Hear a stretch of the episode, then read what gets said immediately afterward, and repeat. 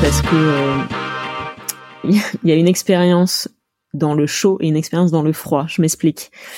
Euh, une expérience euh, et j'y suis allée trois fois donc euh, effectivement c'est quelque chose qui m'a beaucoup marqué mais euh, c'était en 2013 je suis allée à Burning Man pour la première fois Burning Man pour celles et ceux qui ne connaissent pas c'est un festival dans le désert du Nevada aux États-Unis et c'est d'ailleurs festival c'est peut-être le mauvais mot c'est une expérience humaine qui dure une semaine où euh, on arrive dans un désert euh, qui, est, qui, qui, qui, est vide, donc un désert, et on construit. Donc il y a 70 000 personnes qui se rejoignent pendant une semaine, et euh, on il y a une ville presque qui est construite. Donc chacun apporte. Il n'y a pas de, il y a pas de d'argent, et chacun arrive avec un projet, et on vit de troc pendant une semaine.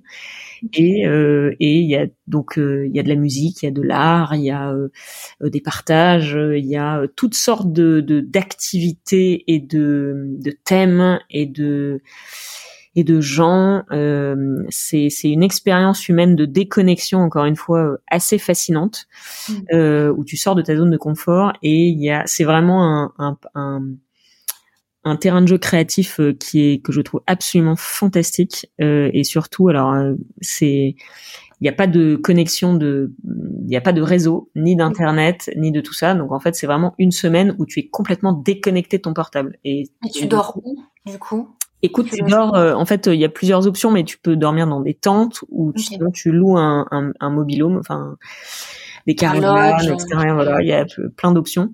Mais en tout cas, c'est, j'avoue que ce moment de déconnexion où t'es plus du tout euh, euh, branché euh, au monde extérieur, ton rapport aux autres, ton rapport aux autres et au temps est complètement différent, original, euh, et donc ça, ça m'a, ça m'a beaucoup. Alors ça, c'était plutôt l'expérience de chaud, parce qu'effectivement dans un désert, enfin il y a du chaud et du froid parce que la journée il fait à peu près 40 et puis la nuit il fait quand même assez froid.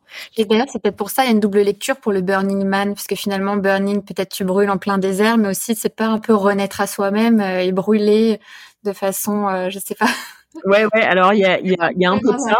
Philosophique, mais il y a un peu de ça. Et puis euh, c'est surtout qu'à la fin de la semaine c'est pour ça que ça s'appelle comme ça euh, à la fin de la semaine en fait il, il, brûle une euh, la grande création qui est un un, un, un, homme un man voilà qui, qui est qui est fait par plusieurs artistes à la fin. Donc c'est assez symbolique. Il y a toute une cérémonie autour de ça. Donc c'est pour ça que c'est ah, c'est tous les ans tous les ans on peut se faire faire c'est tous les ans tous les ans et c'est fin août. Fin août début septembre euh, voilà, donc ça c'est c'est une expérience qui est, je l'ai fait trois fois, donc effectivement euh, c'est quelque chose qui m'a qui m'a beaucoup euh, marqué.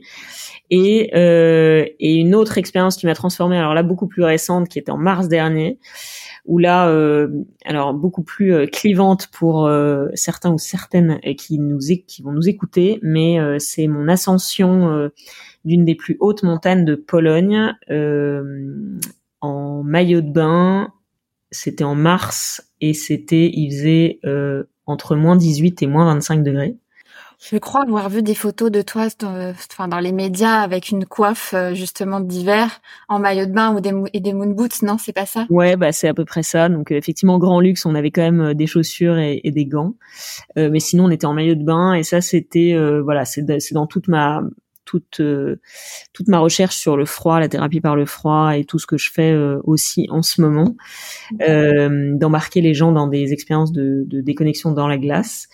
Et ça, c'était probablement une des expériences de froid la plus extrême et la plus spirituelle parce que ça a duré, l'ascension a duré trois heures et demie. Tout ça était en silence et plus on avançait, plus il faisait froid.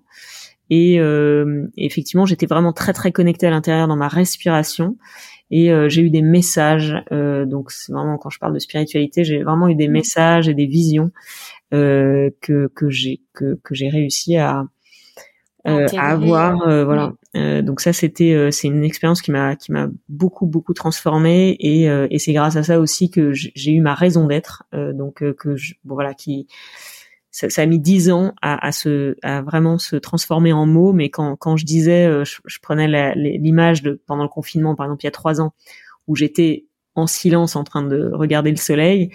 bah là j'étais il n'y avait pas de soleil pour le coup c'était plutôt la tempête dommage parce que ça m'aurait un peu réchauffé mais en tout cas le moment donné était aussi un moment donné où j'étais très concentrée dans ma respiration et donc du coup interne et et où mon esprit mm. j'ai laissé en tout cas une porte ouverte à quelque chose qui a fait beaucoup de sens voilà qui m'a transformée